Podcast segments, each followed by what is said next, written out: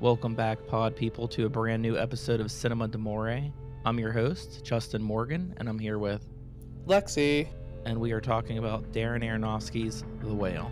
the whale. And since it is a brand new movie, we'll keep it spoiler free for a little bit, but we recommend you watch the movie before listening to the entirety of this podcast. That'd be my recommendation.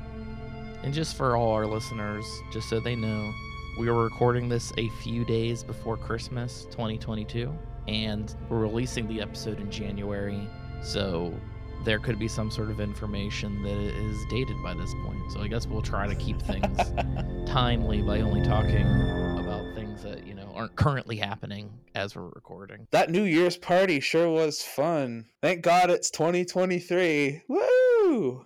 Yeah, don't date it. They'll be like, Lexi died in a tragic accident on Christmas Eve.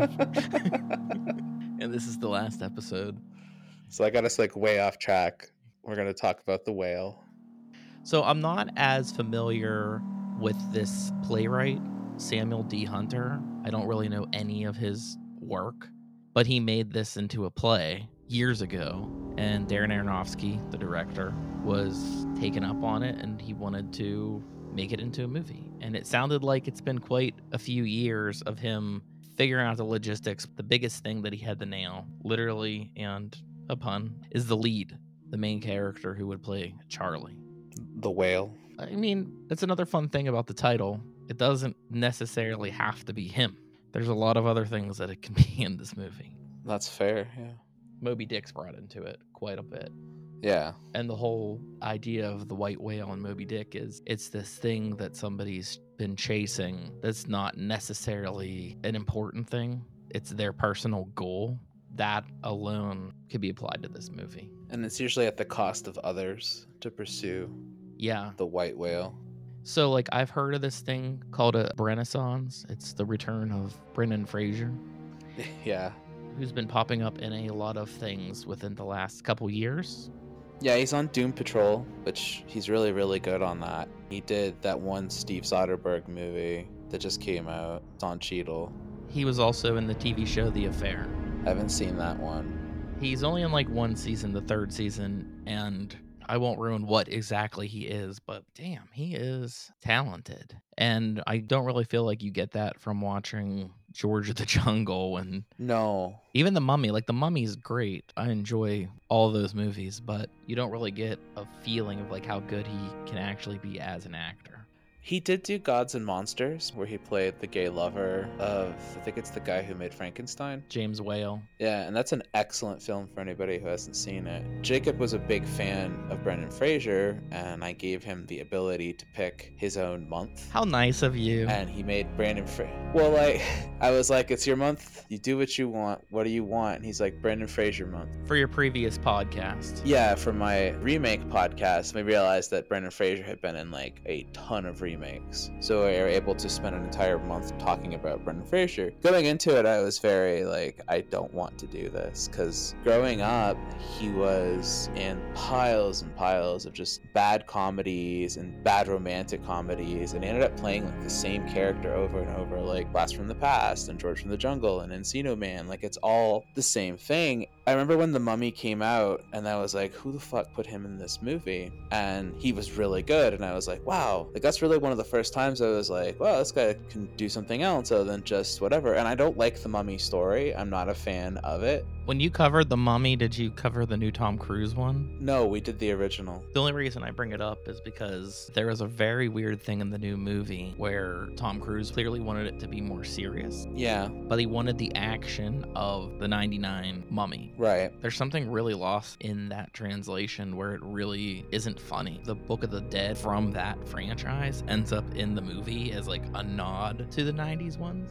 I was really excited about that whole entire Dark Universe thing that Universal was doing. I didn't hate when Russell Crowe showed up as Dr. Jekyll. No, and I like the Mummy too. Yeah, She was good. I don't even think Tom Cruise was bad. I just thought that the direction that the movie was not very good. right. Which is funny because going back to the 90s Mummy, it's funny and it works. A lot of times it feels like, oh, maybe it was a little bit too cartoonish, but it really does have that summer blockbuster, it's a lot of fun kind of movie. Right. We talked about how how Brendan Fraser walked so people like Chris Pratt could run. He really created that action comedy star, really created that meshing of the worlds. Because previous to that, you had some comedy that would come through with the action stars, but it was always look at this fish out of water kind of thing. Whereas he really created that Harrison Ford would be like the closest thing to it previous to that. But that style Fraser and Chris Pratt, they kind of have the goofier aspect to them where they wouldn't be the typical hero. Right. Harrison Ford has that hero vibe and he's able to crack the jokes like he can crack the whip in Indiana Jones, right? Right. Well, I mean, like you got Indy, but then you also got Blade Runner, where he's very serious and very competent as an actor too. Brendan Fraser is now stepping up with the whole dramatic role kind of thing. But going back to my old podcast, we were following The Whale when we were doing the Brendan Fraser month couple years ago, and we were heavily anticipating this film's release, and it was like, oh, Darren Aronofsky, it's Brendan Fraser, he's doing like serious dramatic work. I really want to see his ability and his competency with doing something as serious as this. So I was very excited going into this movie and had really high expectations because Darren Aronofsky, who I love as a director, and it was a chance to see Brendan Fraser take on this high level dramatic role. As you remember, and I keep bringing it up throughout the year, that I felt that this is the movie that he's going to win an Academy Award for. I think that he can. After watching it, I think I might take that back, but I definitely think nomination. I don't think win. Well, we have to wait and see who gets nominated with him. And this is Aronofsky's eighth movie. I would say it kind of harkens back to maybe Requiem for a Dream or The Wrestler, things that are more grounded, not entirely grounded, Right. but mostly grounded. If you saw Mother, it's absolutely wild. I mean, the entire movie is essentially an allegory for Mother Nature. I mean, I connect to it. I've connected to pretty much every single thing that he's done so far, and this is the same. The movie that you're getting into, it's based off of a play. It works like a play. It's mostly a single location, and it's another one of those movies where it relies entirely on Brendan Fraser's performance. Uh, There's other cast members, obviously, that he has to play off of, but you're with him in almost every single frame. Probably 95% of the movie, if not more, is always him. I thought it was interesting to get to the end of the film and see that it was based on a play. I I was like halfway through the film. This is shot like a play. The way it's framed and shot, it's very much like a play. And I was like, I wonder if that's intentional. And then it's like based on a play. hmm Okay. The set feels like a play. You don't leave the set. You only remain in that one room, like you said. It's also the guy's world, that house. So he doesn't really go outside of the house, kind of thing. It works for me too because the character is a 600 pound man whose let his eating habits get out of control. And the film is him trying to reconnect with his daughter that he hasn't seen in eight years. I feel like if that's the character that you're following around, and obviously Darren Aronofsky saw this play and he's like, yeah, I'm deeply engaged with what's going on now. And I think that this thing works following this singular character around. Do you think that it's not entirely in the single setting? There's maybe two shots that aren't outside of the apartment that are farther away,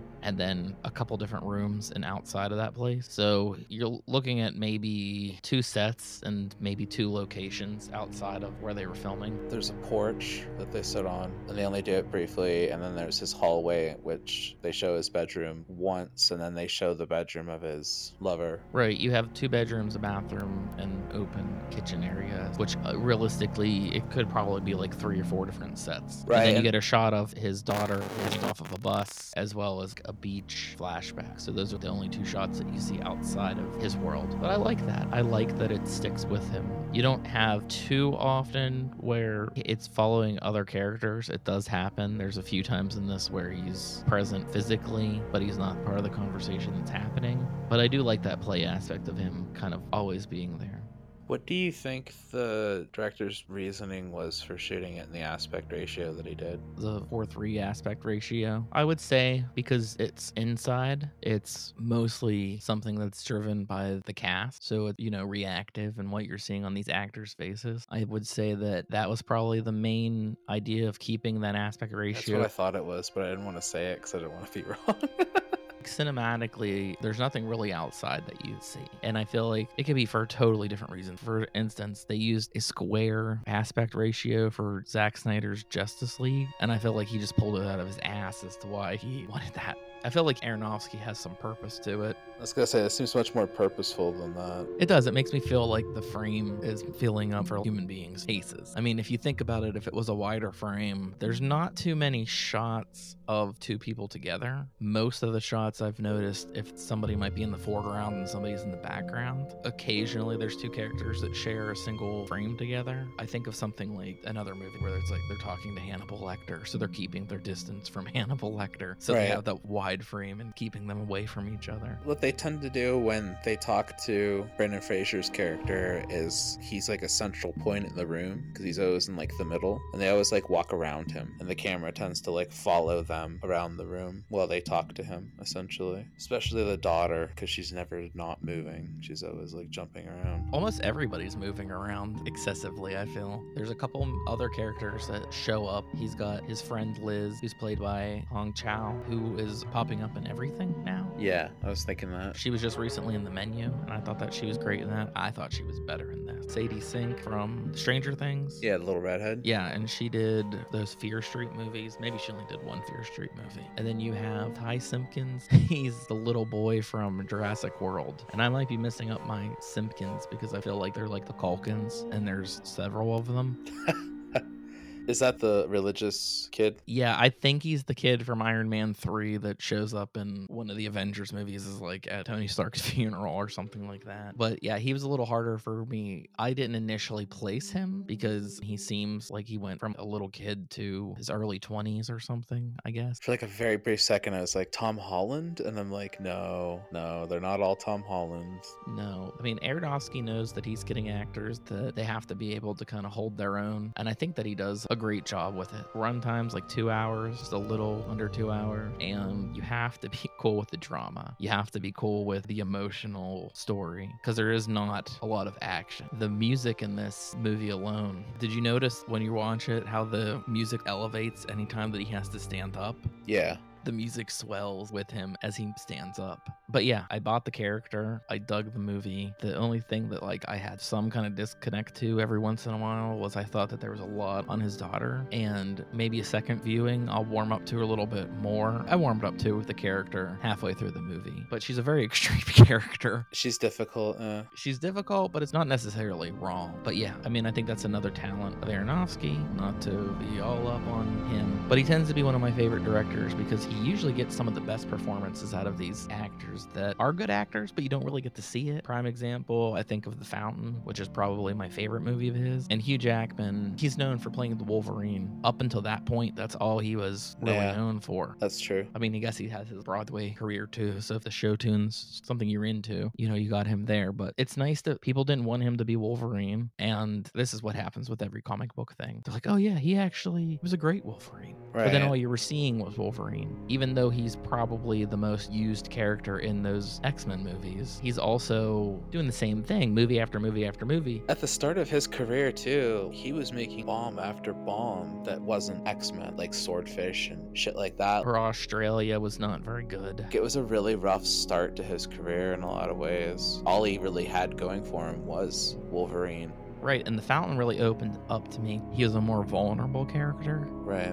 But see, that was originally supposed to be played by Brad Pitt. Yeah, and I honestly think that Hugh Jackman was probably the better choice. I was way more excited about the idea of it being Brad Pitt. I'm a huge Aronofsky fan, and The Fountain took forever to get made. took so many years. He kept getting messed up, and people kept leaving, and Well, yeah, and then he decided that he was going to go with a comic book Yeah. to tell the story because he didn't think he was going to. I read the comic. Yeah. And then that set a precedent. And then when I went into the movie, it wasn't what I was expecting. I'm not a fan of The Fountain, but I've watched it so many times to make sure that I'm not a fan. There's been other Hugh Jackman movies that I think are great, like Prisoners. Is He's a good awesome, But that's another amazing director.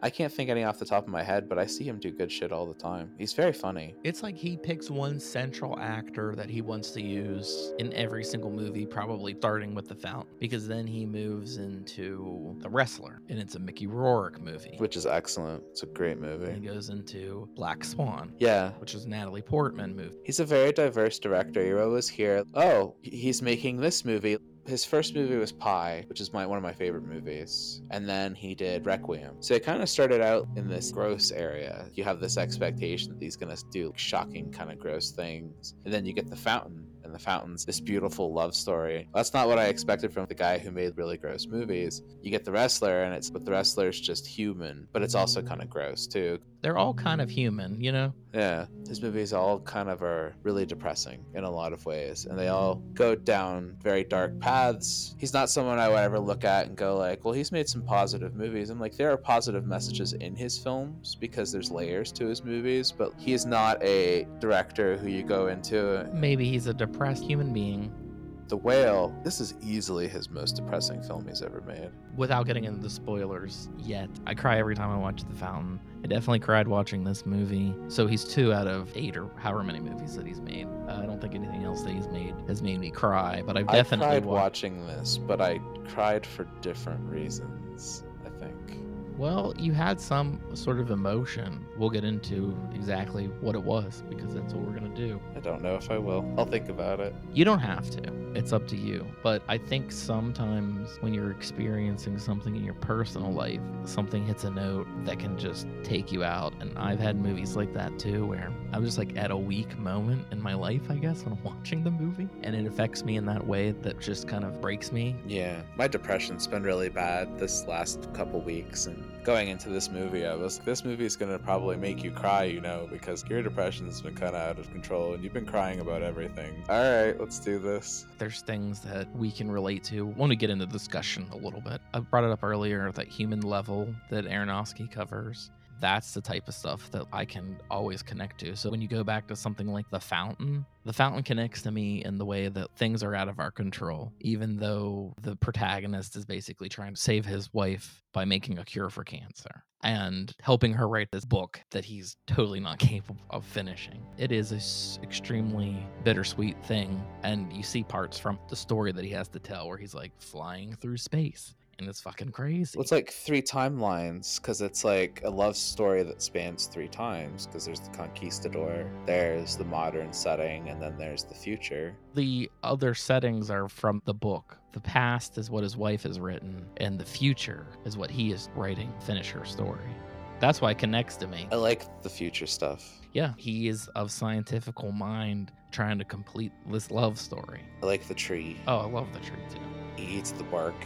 It's just emotional, and the music really helps too. Oh, it's beautiful. Beautiful soundtrack. Is that Kronos Quartet again? Because he works with them like a lot. They're really good. The Fountain is Clint Mansell. Clint Mansell's amazing. I think he did the soundtrack for Pi and Requiem as well. He does most of his soundtracks. He's like a Danny Elfman. Just puts him in all of his movies. The Whale. It's Rob Simonsen. Yeah, He did Ghostbusters Afterlife. that was a good movie. Like the movie's good. He did Love Simon, but it's like I can't think of. Oh, I know Love Simon. That's a musical, No, it's not a musical.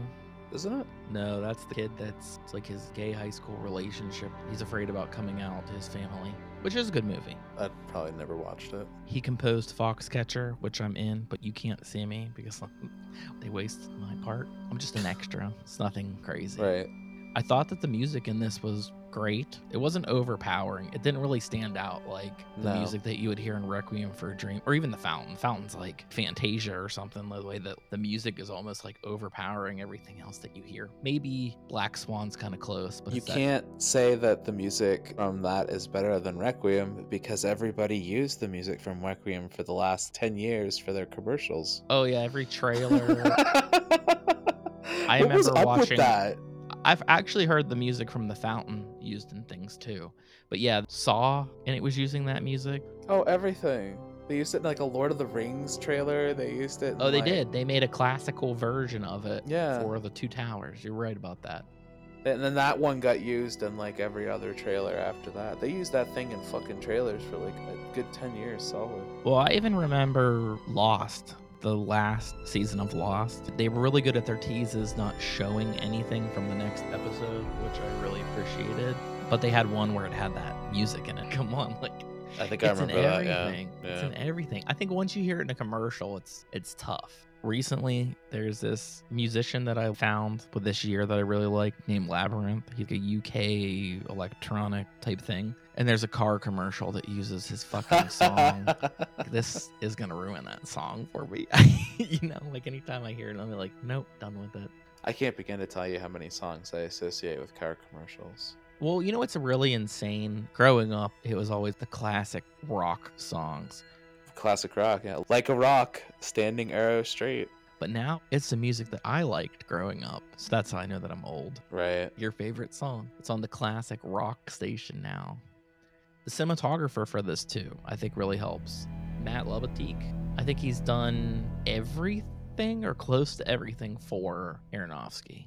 Okay. It's a very uh, washed out film. It lacks color, but then there are moments with color, but they're only like memory. He's all over the board with his stuff though. Like in the same year he did A Star is Born, the one with Bradley Cooper and Lady Gaga. Okay. And then he did Venom. Ugh.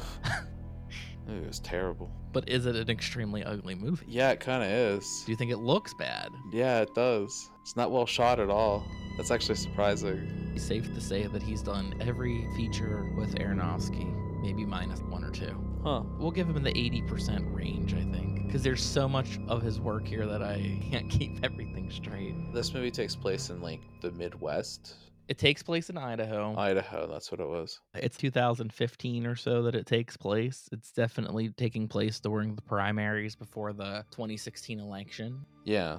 Just from the little bits that you're hearing. That was the other thing I was a little bit lost on. Which era are we supposed to be in? I know what's going on on the screen. They're talking about Ted Cruz and Marco Rubio, and I saw Bernie Sanders, so it's definitely the 2016 primaries. Gotcha. Unless my time is wrong, which it probably is. I think that puts us like 2015 for this movie. It's a 2016 election, so that would technically be early 2016. It's interesting that Brendan Fraser would take this role when you know that he suffered from eating disorders while he was growing up and doing acting. The whole time he was during The Mummy, I think he was bulimic or anorexic. He was not eating anything. He struggled with his weight his whole life. He's always been a heavy set person, so but he's given up on being anorexic and whatever, and he's allowed himself to get back to a normal, healthy weight. So he's a much bigger actor than he was, and he doesn't do a lot of those action type roles that you're used to seeing him do because he's a fairly big dude. Well, he apparently has done one, but it's shelved. He did Batgirl. Oh, okay. and that was shelved for financial reasons. More satisfied with taking the insurance claim on the entire movie than releasing it. It's just interesting to see someone with an eating disorder suddenly switch to playing somebody with an eating disorder but morbid obesity instead of the latter. That discussion is there. I didn't read up on anything as to why Darren Aronofsky personally was like, it's got to be Fraser. I think because of his ability to be so sympathetic and he does a really wonderful job at making you like him or feel for him. Yeah, he really does. He's very empathetic. You really do get sucked into maybe it's just like his eyes or something. It's awful to watch what he's going through in this movie, emotionally and physically. But of all the bad things that this character's done and he's trying to make amends for, you have to have somebody that can rope you back in and make you feel for this person. I guess that's essentially what's going on in this movie. The audience is the daughter. Are we willing to forgive this guy? He's not a terrible person, but he's made some bad choices in his life, clearly, and he's struggling. Does he earn that forgiveness? I mean, I have my answer, but I think that's kind of what you're getting into. When it starts, he's sad he's in this position, but he doesn't seem like a bad person. And then they come in and they are going to spoil some stuff. Before we get into that, do you recommend seeing this movie? Well, I think there's a lot of value in seeing it if you're a film person, but I don't know if I would say like the general public because it's a really, really depressing film. When I saw the movie, not to cut you off, but when I saw the movie, it was a pretty packed theater for an afternoon movie on a Thursday. Interesting. It also probably helps that it was only playing at one theater within 50 miles of me or something. I was seeing man buns and stuff, and I thought, oh, these are probably filmmakers, I'm assuming. These are people that are going to film school. but there were other people. There were some heavy set people, the older crowd that showed up to be there. And honestly, I think when we got to the end of the movie, not that I could really register and see every single person's face, but there was definitely a lot of people crying when watching that movie. It is sad, but I do feel like there was a connection. I didn't overhear anything as I was leaving. I mean, I might think it's the best movie in the world, and I'll hear people be like, that movie was such a piece of shit. All right. And this movie, no. The only little bit I heard in the lobby when I was leaving was somebody talking on the phone. They're like, I want to go see that whale movie as my tires were getting changed. it was really good. And he didn't sound like a movie person. So I went to an AMC I'm never going to go to a movie theater that's not an Alamo at this point in my life because I had a lot of anxiety. I was really surprised because the row directly in front of me was five teenage boys and they were like being assholes, like on their phones, turning flashlights on, and oh god, these guys are going to ruin this movie. And then on the other side of the spectrum, it seemed like a lot of people on the spectrum were also coming to this movie. Individuals who, like you said, looked weird or didn't seem like the typical kind of people who really go out, but they made an effort to come see this. And then there was this one couple way in the corner who were total assholes and talked through the whole movie. But what shocked me was that when the physical movie started, the teenage boys all completely stopped talking and they just watched the movie. I thought they would make fun of the fat people because that's what all I could think of when I saw them. These guys are just gonna sit here and make fun of fat people and stuff. No, they were actually really quiet, seemed to watch the movie, and then weren't assholes when they got up and left. So I was really interested in that side of it, like you said. So really, there was only two people in the theater who were total assholes the whole time. It blows my mind when a movie can reel in that person that you're maybe stereotyping. This person is so obnoxious, there's no way they're gonna sit through this movie. And they do. Well, I'm really surprised that it got everybody the way that it did. Right. AMC is where I saw mine too, which AMC has taken over the theatrical experience. Right. The biggest problem that I've run into at AMC theaters is there's no projectionist. Everything's computers. Years ago, we went to go see The Godfather 1 and 2, and it was just slightly too large. The subtitles were getting cut off. That's terrible. You can't frame this thing up correctly. We went to go see, might have been the menu or something like that earlier, and it happened during the trailers, but this trailer came on for missing, and the volume for the trailer was full blast. This lady ran out, You gotta fix the sound for this. It's ridiculous. And it did go back to a normal sound. I've had everything from, like you said, disruptive people, people that want to talk or they want to be on their phone, and it doesn't make sense to me that you paid whatever you paid to go into that movie and not watch the movie.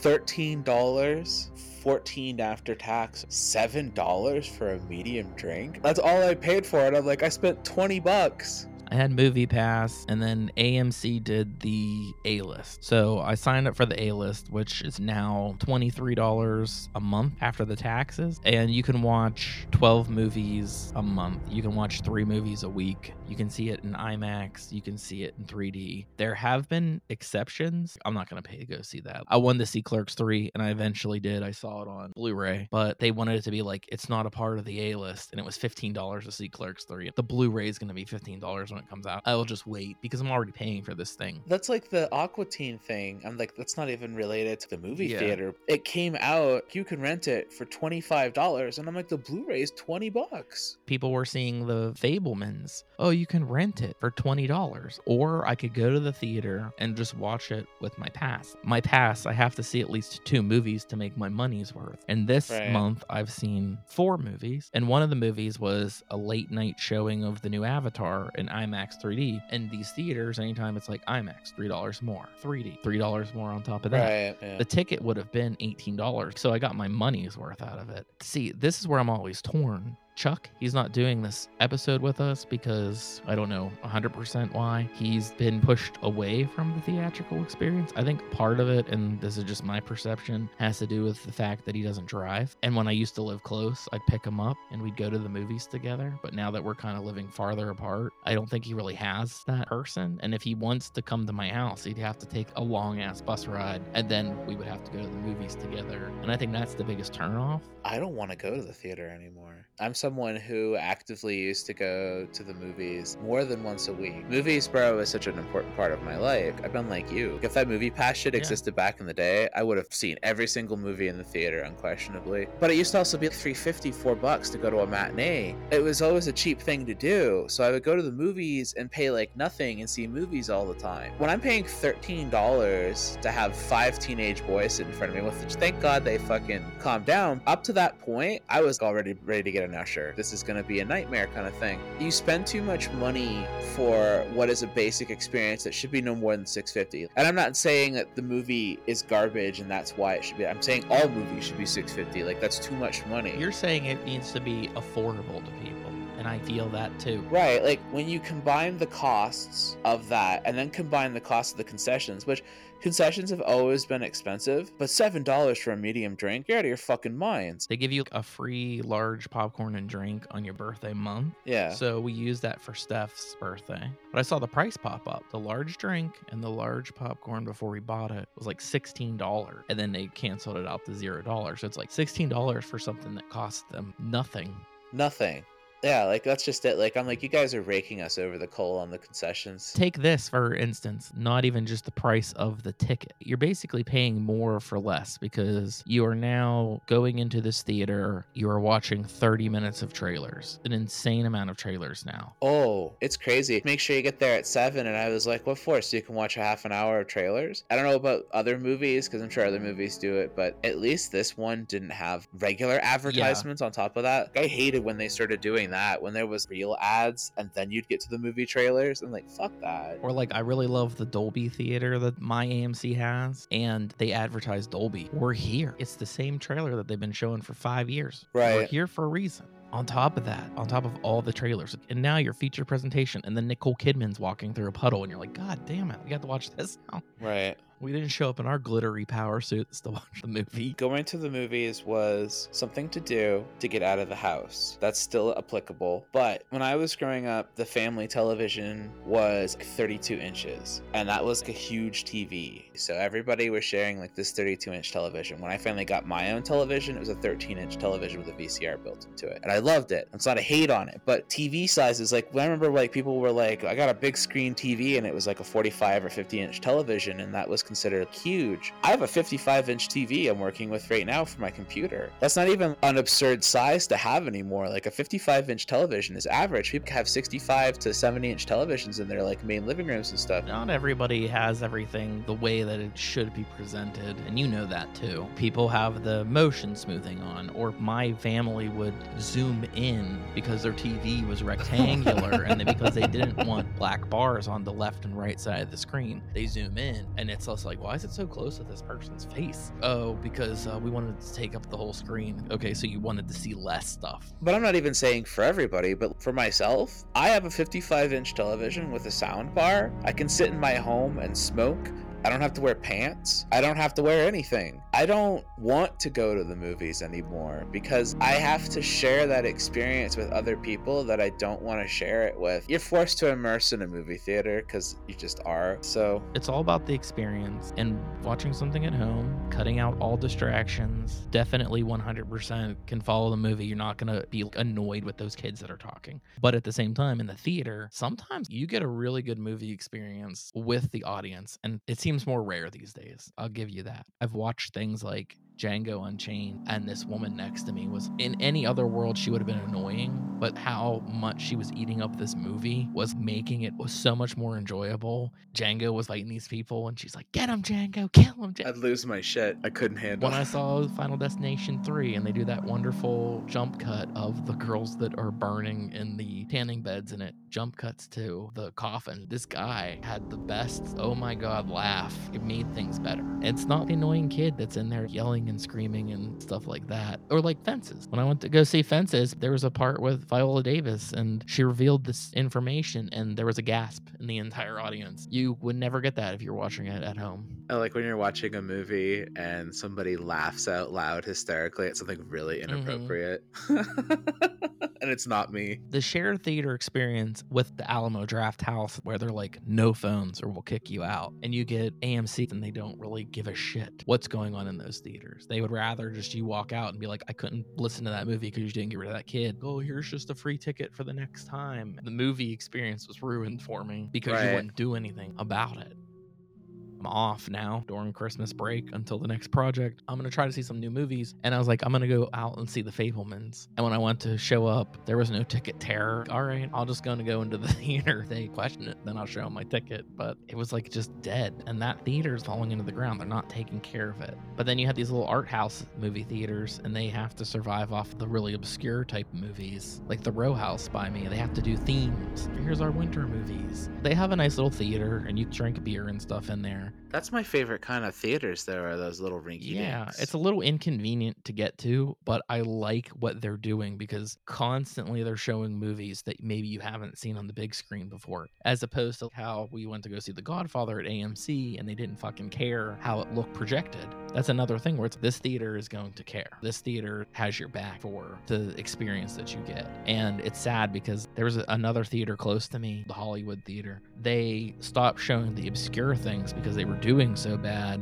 And then they started showing the movies that AMC was showing. I mean, they only had one screen. Who in hell wants to go to Dormont, the most inconvenient place to park, to go see Ant Man on Right. the oldest screen that you can see this movie on?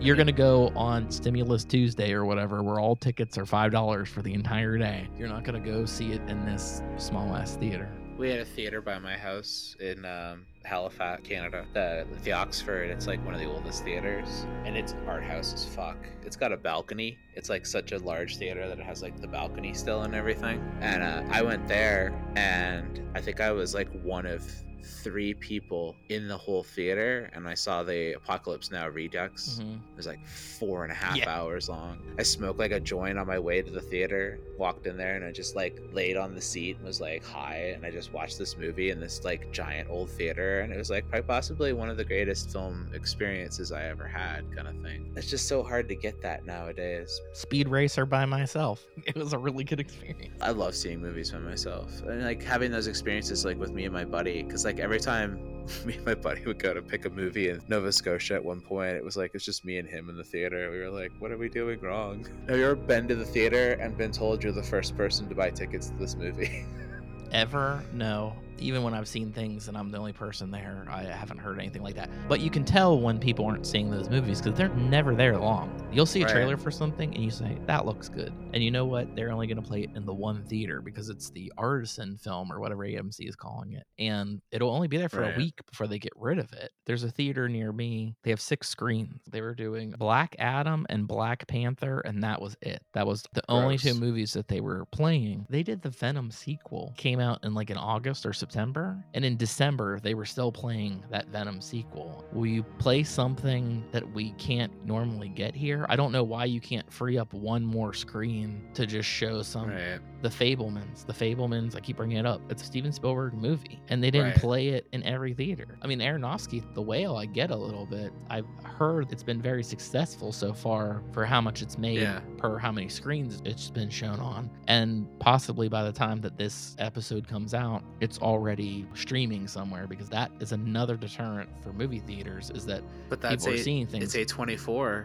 Yeah, maybe if you want to see it, the only way that you'll be able to see it is buying their 4K for $40 on their website. As we've learned, A24 make it very hard to get access to their movies for a while. You either see it in the theater or you wait until they're very limited availability on Blu-ray and then like 6 months later it'll be on a streaming service. So, it's almost like a normal film format. Growing up, you obviously know too, like Tuesday was like release day for um VHS, and then Friday was release day for theaters. So every Tuesday you had your new releases, and every Friday you had your new releases. There was always approximately six months Mhm. between a movie coming out in the theater and a movie coming to VHS. And so, like, you had to wait a really long time for things to become available to you in the VHS market. Whereas now, with streaming, Halloween it's Ends out in the theater. prime example. They came out the same Right. day. There was no reason to go to the theater, especially with something like that. Like, I'm like, I got a nice setup here. Like I said, I'm to watch that at home. There's no reason to go to a theater for that. I went to theaters because I had my pass. If I didn't have my pass, I probably would have. But I saw it in the Dolby Theater and I felt that Carpenter synth music and it did make it more enjoyable, I think, than had I just tried to throw it on late at night. There are definitely things you miss out on by watching at home that I can absolutely. Like, I saw the King Kong Skull Island. Yeah. I saw that in the theater. Some of the best audio. That's like the last time I can really remember being like really blown away by like a film's audio and use of it and stuff like that. Even when I was watching the new Avatar movie, there's a one part where a person was screaming, and I literally thought some asshole was screaming in the back of the theater. It was just the surround sound. The whale did a lot of things like that. There would be somebody like knocking something over behind you, and it was like I'd turn and I realized I'm literally because I sat at the very back of the theater, so it was like there's no one behind me, but there's like things falling over or stuff like that, which was an interesting use of sound. But once again, I asked myself because I tried really hard when I was watching this to ask myself like, would this have been is has this experience been made better by watching it in a theater is there something about this film that the impact of watching it in a theater is adding to that would not have been there had I watched it at home. Like I really tried to do that with this movie. And I think with this film, I don't think you have to see it in the theater. I really do think theaters are for things like Guardians of the Galaxy, Fast and the Furious movies. I disagree. Like Watch that on your phone. the whale definitely deserves its screen time. I actually think that it does benefit from no distractions. That's my biggest thing. When I go to the movie theater, the first thing I do is do not disturb. So, like, right. if somebody's dead, I don't find out till after the movie. And I've kind of had something similar like that happen. I was in a movie when my grandfather was starting to pass away. I didn't find out till after the movie. And that's terrible. I mean, I still made it there and I still spoke to him while he was aware of what was going on and who was there and everything like that. They got me like an hour into the two hour movie or whatever. Anything could have happened. I don't like to eat out with the people that don't tip they have that mindset before they even go out. I've went to the movie theater with people that are constantly pulling out their phone. Besides it being super distracting because you're next to me and you have it on full brightness for some reason, like what is happening that you need to check your phone constantly? If there was something like somebody's in the hospital or something like that, sure, I guess I can get that aspect. But I know you, you're my friend, and I know that there's nothing going on in your life that is that dire. Like if work calls you, you can deal with that afterwards. One time I went to a movie it was an inappropriate movie to bring children to and the woman brought her baby with her to the movie and then handed her baby her phone to watch videos on in the theater at full blast mm-hmm. so the baby wasn't watching the horror movie on the screen that we were watching i was like wow the cell phone has been the device that has shown on the unmitigated gall that people can have like just how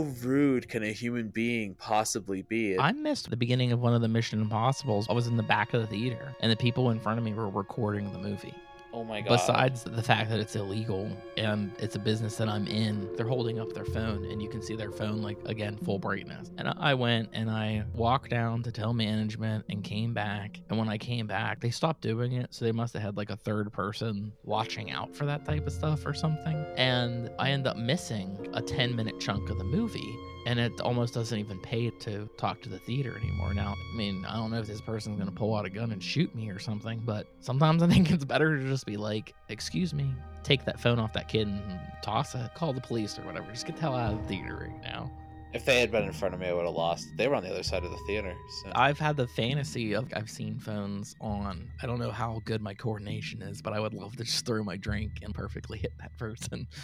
Right. But I would probably just miss because I'm not very athletic, so it will be like, "What the fuck, man? Do You wanted to hit them, not me."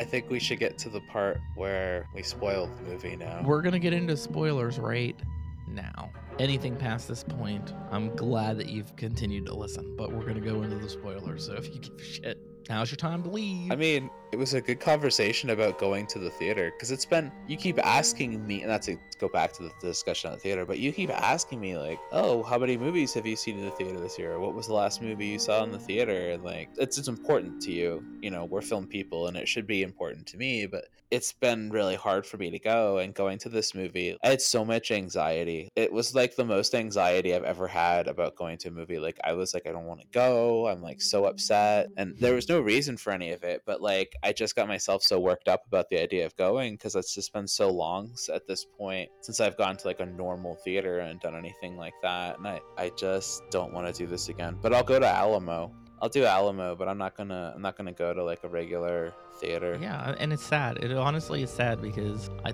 feel everything kind of deserves to be on big screen. The only thing that I would ever maybe would be a huge deterrent is these movies that are three hours and they don't want to give us like an intermission. Like, give us a fucking intermission so take a piss and get up and move around. And like I said, it used to be an incredibly important part of my life that I always went to the movies. And it's just been like, I'd say, like in the last like three, four years that I've really shut down with it. The movie is like catering to different things too. Like the release plan for Glass Onion, they released it one week in theaters and everybody was talking about it. You kept it in theaters for a whole month before it popped up on Netflix, which it did, but they only had it in theaters for one week. So then three weeks of nothing. Right. I'm like, word of mouth, you probably would have made a nice chunk of change off of this movie that people were finding interesting. I also feel like should be kind of a deterrent too. If you know the movie's gonna like Halloween is an example. When I went to Halloween Ends and it was coming out on Peacock the same day, my expectations are that the theater is probably gonna be more interested in seeing this movie because they chose to come out to the theater. They chose to pay more when they could have watched it at home. I don't think people are gonna be Right. So it's the fans.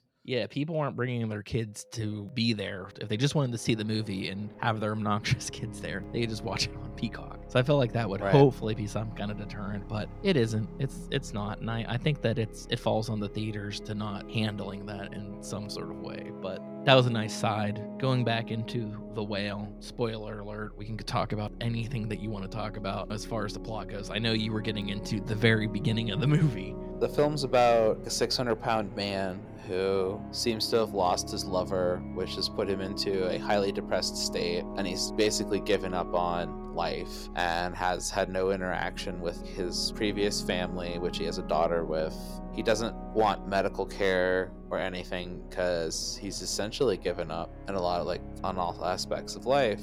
And he's a teacher and he teaches online so he doesn't have to interact with anybody and he's a literary teacher so he's interested in reading what the kids have to say and that sort of thing because i think that's like his kind of socialization in a lot of ways is being this teacher. And he has a heart attack at the start of the film which makes him reach out to his daughter so that he can have communication with her before he dies and have that interaction it's just about those people in his life coming in and having those final interactions with him essentially I mean, and you also have these reveals that come throughout the runtime of the movie. I feel like every 10 minutes or so, there's some new reveal, even though there's pretty much four main characters in this movie. You do see other people, but you get the reveal of why he's depressed and what has happened with his lover. And that leads into the relationship that he has with Liz. When you're finding out more stuff about the daughter, if things get twisted and they come out Yeah. in different ways. Prime example, he's having this heart attack in the beginning of the movie. And this is where he meets the uh, Mormon, because obviously there's more to be revealed. He has him read this essay. The very first shot that you see before he's having the heart attack, he's giving a, a lesson through like a Zoom type meeting, and his camera's broken, which feels very natural he has this kid read this essay and the essay is about moby dick and he's like i gotta hear this essay. I thought i was dying and it has to be the last thing that i hear. And you find out later that it's the essay that his daughter wrote years ago. But at the time you feel like it could have been any one of his students because he's teaching english to these kids. Right. I think it's revealed and i'm reaching over here because this is really actually kind of weird for me It's revealed kind of close to the end of the film. He makes the daughter read it, and the daughter's like, The fuck is this? And he's like, It's your thing from eighth grade. And she's like, Why do you have this? And he's like, she knows what it is, but it, it is just like the shock that she's held on to it for so long. The entire time that we've been recording this podcast, I've had Walt Whitman's Leaves of Grass on my just here in front of me every single time that we record. And I just thought that that was interesting that that was the book that she was currently going through in high school that he was trying to be like, you know, what do you think about it? And kind of connected to that. There's a lot of things that I connected to in this movie. I know them jumping around quite a bit a lot of the stuff that we end up watching, I've watched a lot of My 600 Pound Life. It's one of the shows that Steph loves, and I will watch it as long Can't do that as. I am not eating. I do not want to be grossed out. They're human, and you're following a story around about a person. And I felt that from what I've seen, the majority of those 600 pound life stories happens in this too. And I've seen articles as if this movie was mocking fat people and I, I don't really think that it was a fat shame ever in this movie, as much as I thought that it was something that he was struggling with in a realistic way. Like there's a moment where later in the movie, he kind of goes like full on binge to, I would say it's partially depression, partially a suicide attempt. And he's upset and he's crying and he's just eating all this junk. Doesn't come off to me as funny. This is actually something that people are suffering going through. I would hope it's not funny. It wasn't funny at all. whenever he reveals himself to the classmates, he ends up getting pretty upset. He knows that he's at end of life because he's just deciding not to go to a Right. hospital after his heart attack. He writes this kind of vulgar thing that, not really vulgar, but something that maybe is not appropriate for the school that he's teaching for. So he decides, like, I'll reveal myself, and he gets his camera out and he shows himself. And the camera is zooming in on the Zoom meeting, so it's getting closer to his cell that has the instructor in it. But you see some of these people's reaction is laughter, and it's mean. And horror. Right before it gets to him, you can see the person above him's cell phone's out, like they're recording it or they're taking a picture of it. And for whatever reason it is, he took a leap to do this, and he knows that he doesn't fit the norms and he's at a vulnerable place. I mean, there's a reason why he is not showing what he looks like. He wants to be treated like a person, I think. everybody looks at him like he's a horror in the film. Everyone who's close to him, like they all kind of are aghast when they see him and they're like horrified by him. And like the pizza guy is like, Hey, I'm just trying to be your buddy. And the pizza guy sees him and he's horrified by him. He's not exactly horrified by himself though. And he's actually a really sweet person who just seems to be very positive and have like a shockingly positive outlook on things that seems to make other people mad. So even though it's like this very bleak, depressing story with a cast of very bleak, depressing characters, the main character is not bleak or depressing. His existence is He's just depressed. His actions are what's depressing and watching him go through those final stages of grief and all that kind of stuff is that's the hard part for it. He himself if he wasn't fat he'd be this really fat like cool guy that everybody likes to hang out with because he's just always like positive and like fun but because he's like eating himself into this like state because of his life and what's happened in it like he's just sad and depressed and it's like his depression manifests through physical actions not through like his speech Yeah, I think that's fair to say. Obviously, the worst things that you find out about him is he's a little manipulative.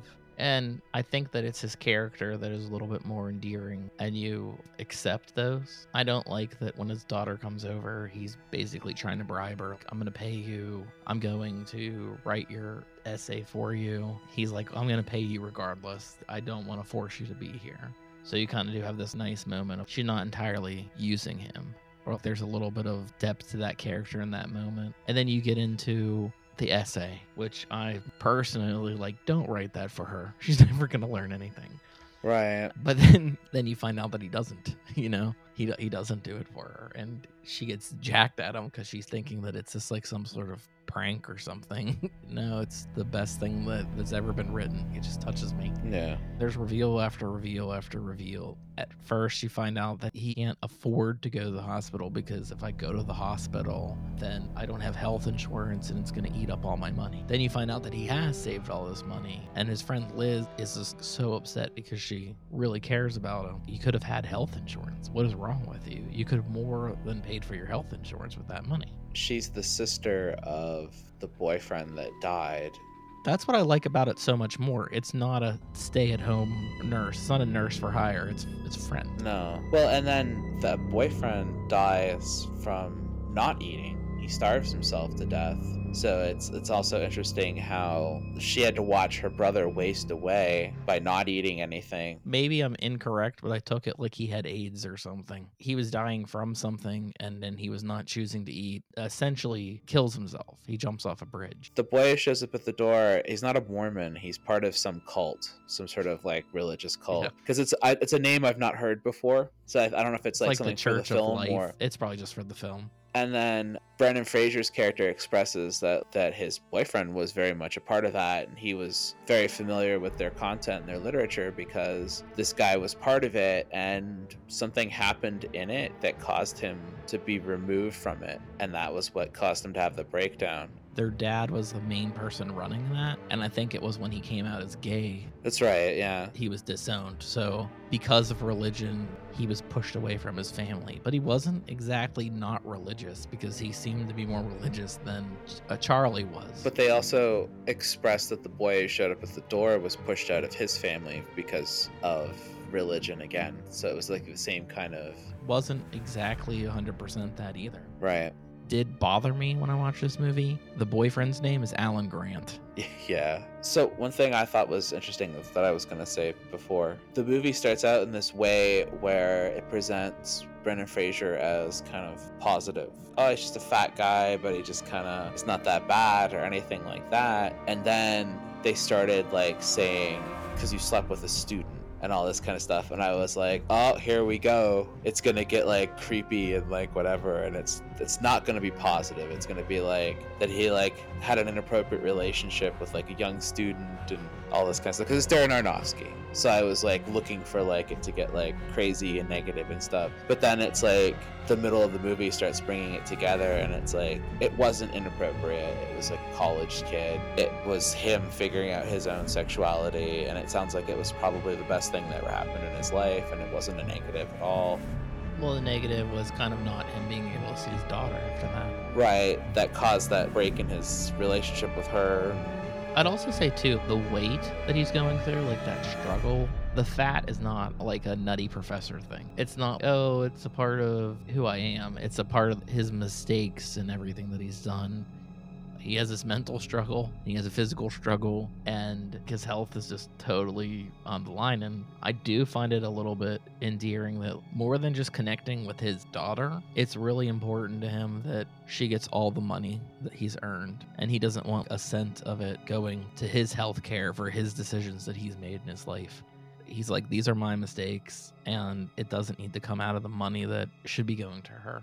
I think that's another thing that I thought was kind of sweet on his side. And then I, you do have the dynamic of Liz, his sister in law of sorts. The struggle that she's going through is just, you know, I lost Alan. I don't want to lose you. You definitely could have taken care of yourself. Right. You could have gotten through this. You could survive this if you really wanted to survive this. And you're choosing not to survive it because you care more about this person who hates you, from my perspective. She does not want anything to do with you and she doesn't deserve have any of whatever you give her. She doesn't deserve your time. I also thought with the daughter, when they got to that point in the film where the, the mother's like, You're not listening. She's pure evil. She's just an awful person and there's nothing you can do. I thought we were going to go down this path as well, where we were going to find out like that the daughter is genuinely like a terrible human being and like kills cats or something like that. And it was going to get like really dark and heavy with that too. Well, there was a dead dog, so I thought that they were gonna be like, "Look, she's killed this dog." It's on Facebook. His positivity is actually really interesting too because there's a moment when she slips him like ambience or something Yeah. like that to knock him out.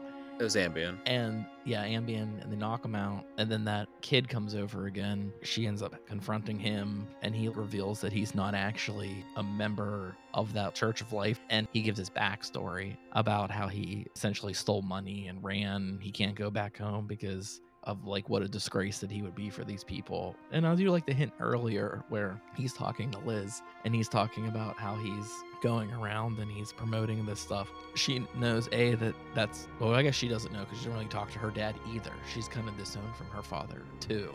She's like, Idaho? Why are you in Idaho? Why wouldn't you be in South America or Africa? It's already on her radar that something's really wrong with the fact that he would travel from Illinois to Idaho. Right. But yeah, he reveals about himself.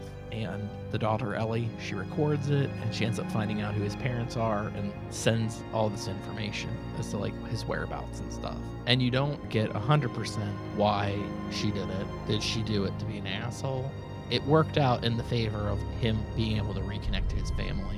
And Charlie saw it as 100% positive. She made this great thing happen. And uh, it does pay off a really good emotional beat at the climax of the movie where it's not just his bullshit of being like, be like, oh, you're an amazing person and all this stuff. He's this sort of like, you are actually doing great things in the world, whether you realize it or not. I don't know what your intentions were, but the results were actually good and I'm proud of you. And I feel like maybe the more interesting thing of his character, and he doesn't come off as gullible either or naive, I don't think when the mom shows up and it's like, why are you seeing her? You weren't supposed to give her this money until she was out of college because she's going to spend it on dumb shit. And he's like, you know, I think she's a lot smarter than that. And I think he's right about that. When she shows him the post that she wrote on Facebook of him, Hell will burn hotter when he goes there because he's pure greaseball. exactly that. Thank you. The mom's like, see, she's evil. You think it's going to be a beat where he's like, oh, she's too far gone or something. And his response is, oh, she's a really good writer. like, that's, that's like, right. he, he still finds that positive aspect of her and i do think that's great i do like his help too that he gets from uh, thomas he keeps coming back he's like helping charlie around the house or like ellie has him come back Right. and i just like when liz shows up and she's like why is he here why does he keep coming back what is with this guy I know this is a weird complaint to have. I did not think the fat prosthetics were good. I think that they misunderstood fat and fat distribution and how fat i think you're wrong goes. No, no. Like no, i'll tell you why there was a there's a lack of like why? First of all, I respect your opinion with the prosthetics in general because of the makeup knowledge and everything that you have.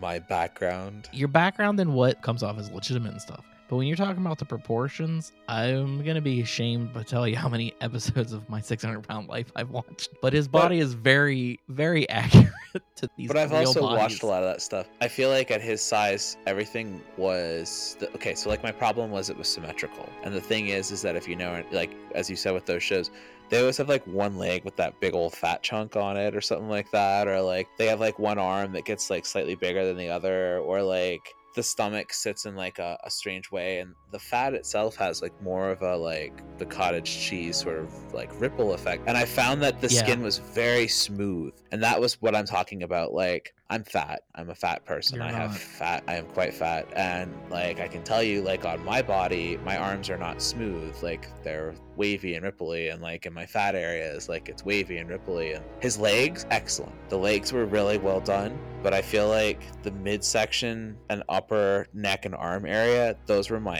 complaint areas and i know that's like other people are just going to be like he's he's fat like and, and i'm sure like it's probably going to come up before awards and stuff like that and i guarantee you that suit was a bitch to wear The only little bit of information that I know about the background is that he had three different fat suits depending on what they were shooting. So a lot of the stuff on the couch, like if it was close-ups of him, they didn't put him in the full-on suit. i can see that He said that they were constantly spraying him with water to make him Yeah. sweaty and, and gross.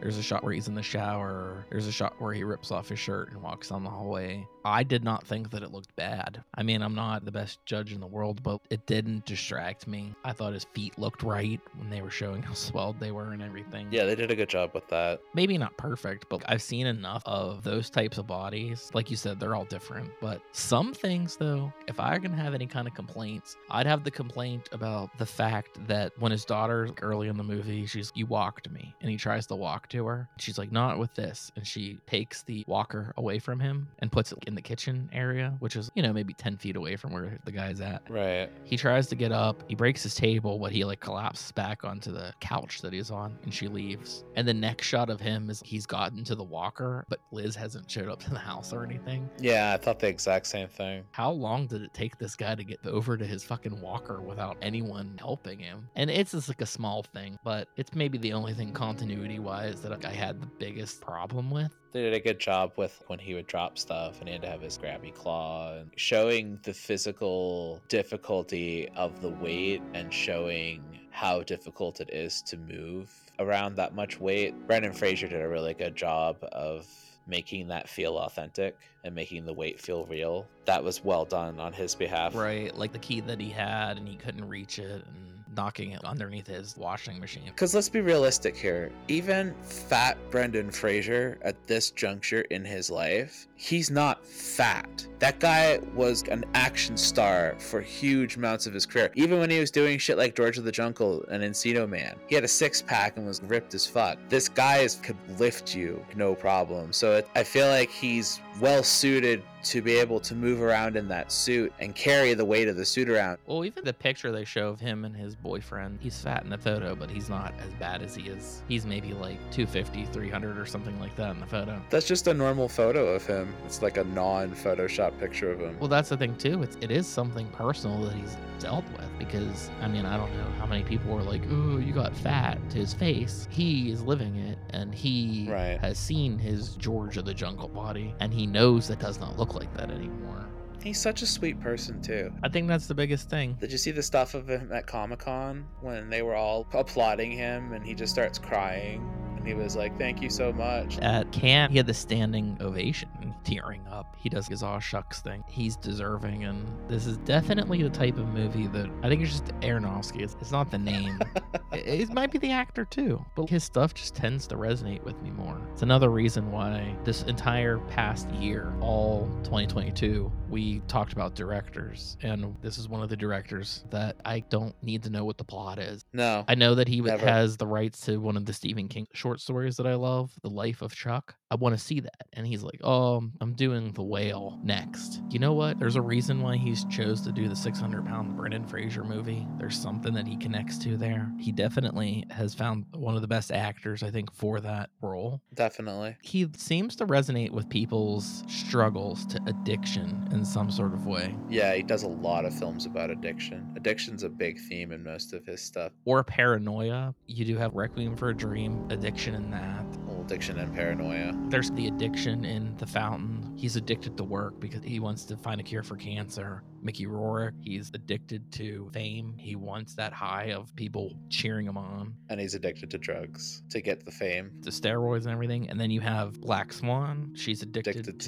to the ballet, trying to be the lead. yeah, being the best. The character from Mother is the only one that's not addicted to anything. There's also drugs in Black Swan with them Mhm. like constantly smoking and them not eating anything and those sorts of things too. He does have a drug in this food. Food is the drug, Yeah.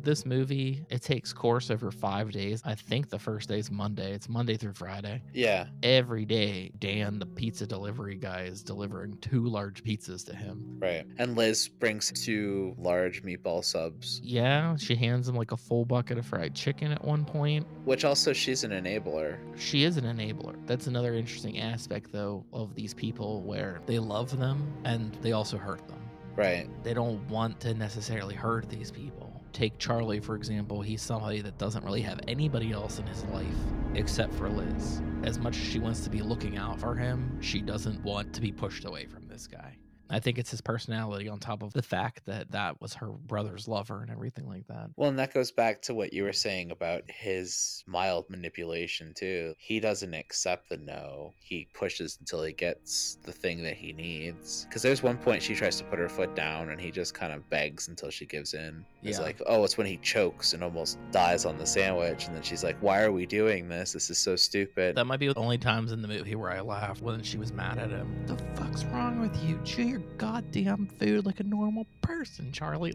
that anger and sarcasm that she had to it hurt by it but what she was going through What made you cry? the last third of the movie where he was starting to get real emotional about everything that he's done wrong in his life. I can't paraphrase it. I can't remember how he ordered it, but there's this shot. It's a slow zoom on him and he's bawling. It's maybe the one time where he takes pity on himself. You don't really get that throughout the rest of the movie, and that kind of choked me up. When you got into the very end with the daughter, I think I was still hanging off of that sadness about what was going on with him in his life at that moment. Probably the last 15 minutes of the movie that choked me up and got me the most. I cried at the start of the movie when they have that scene of him and he goes in his bedroom and he sits down on the bed and then he reaches over and he starts drinking the two liter of Pepsi. Yeah. As soon as he did that, I just started bawling. I used to do that. I've struggled with weight my entire life. I got fat when I turned 12 and I've just been fat ever since. I can sit and I can make excuses for things. Pepsi was in our schools growing up. All my schools had Pepsi machine. I drank Pepsi constantly. I was always drinking Pepsi and I have like a huge soda addiction. I used to have two liters by my bed when I was in my 20s. It's so gross, disgusting, and it triggered me. It was really upsetting. And then the scene after that, when he goes into the kitchen and he's sitting down in the kitchen and he pulls open the one drawer, and the drawer's got the fruit and nut bar in it. And then he pulls open the other drawer, and the drawer is full of candy pulls the candy out and he just starts sitting there and eating the candy. And then I was bawling, uncontrollably crying because it's me. That's how I feel all the time. That's my whole life. That's what I go through constantly. And it was really hard to sit and watch because I think I'm fat and I think I'm disgusting. And I don't like looking at myself and I don't like the way that I live. And I keep trying to be told to go on these diets and dealing with a nutritionist trying to help me and stuff. I have so much depression and the depression wins half the time. And then I go and I eat entire bags of gummies and I can't stop drinking soda. I can't get off of it. I've been struggling with that more so in the last month in particular, looking at myself and like, I'm at 300 pounds right now and it's really upsetting for me. They don't want to give me my surgery unless I can get my weight down. And then I'm just watching this fucking 600 pound guy drinking soda by his bed. That's me. That's me. That's who I am. That's what I'm going to end end up being, and I'm just really upsetting. Well, for the record, I don't think that you're a gross, disgusting person, just so you know. But I do think there's some power in a movie like this that you connect and you can see yourself in some degree. And the fact that it happened so quickly and it was just nailing a, a moment that was too real. And I don't know if it's technically PTSD, but it was just something was triggered in you. And I struggled too. It's more depression than weight or anything like that. But you give up on yourself and then you're like, you kind of have the feeling of giving up altogether. I think the idea, even though he's a very seemingly positive person, it really does a great job of capturing depression. I know there's lots of different types of depression, but I think that he does a great job at it. And maybe this is something that the directors dealt with too. And this is just something he's able to portray in a way that feels very, I keep, I hate saying it a thousand times in a row, but human it comes off like human nature and it's another struggle and it's like you said too accessibility and it feels like it's a huge struggle in america too because it's you have the enablers which is in this movie too and then you have the services. He's having people deliver food to him and even from when this movie takes place early 2016 to now we're endlessly in a pandemic now but after yeah. the major we can't go out and do anything. You get everything that you want brought to you for a price. But I think that is also another thing that would make things worse because if you're not feeling good about yourself and how you look, you don't want to go out. But now you have a reason that you don't have to go out. Then on top of that too, I don't know if this is relevant or not, but with the pandemic as well, it's not just that those things became more readily accessible having everything delivered to you but that because we've been in a pandemic for so long that that normalized as well. So going to a store stopped being normal and having everything delivered to you became the normal. So there's less need constantly to leave your home. We don't need to go to the video store because everything's on streaming. We don't need to have our groceries when i could just order them and have them brought to my house i don't have to have any food and i could have any food i want delivered to me whatever uh, under the sun. It used to be pizza. When we were growing up, pizza was what you got delivered. Pizza and Chinese food. Those were the two big delivery services. If that company chooses to do that, that was about yeah, it. Yeah, now you could have anything. Convenience food, food from a gas station, a five star restaurant boxed up and brought to your house if you wanted it.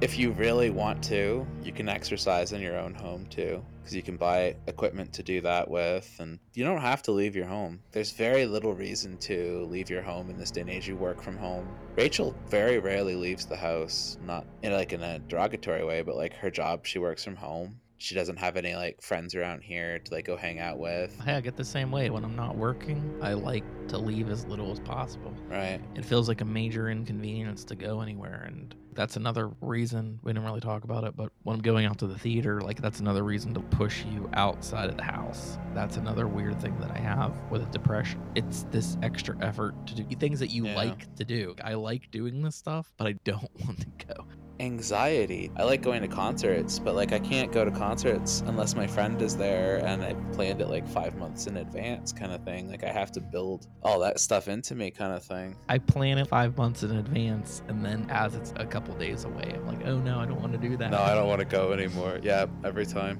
I'm the same exact way. But then you're like, I spent money on it, so I gotta go. But that's exactly. like, I, I have a good friend that'll invite me to a bonfire, and it's just like every third bonfire, like I have to go, or he's not gonna be my friend anymore because I'll just like find an excuse not to go. I come from Nova Scotia. We have things like kitchen parties where you just go to someone's house and just hang out in the kitchen or like bonfires like you said everybody just like gets drunk and like hangs out by a bonfire and stuff and like that's kind of a degree of socializing that I'm more adept with and that I prefer. Whereas like going to bars and doing the bar scene or any of that, it's like absolutely no. I don't have any interest in any of that. Yeah, and a lot of times that I've brought myself to do that, I hate it. Every time. It's just awful.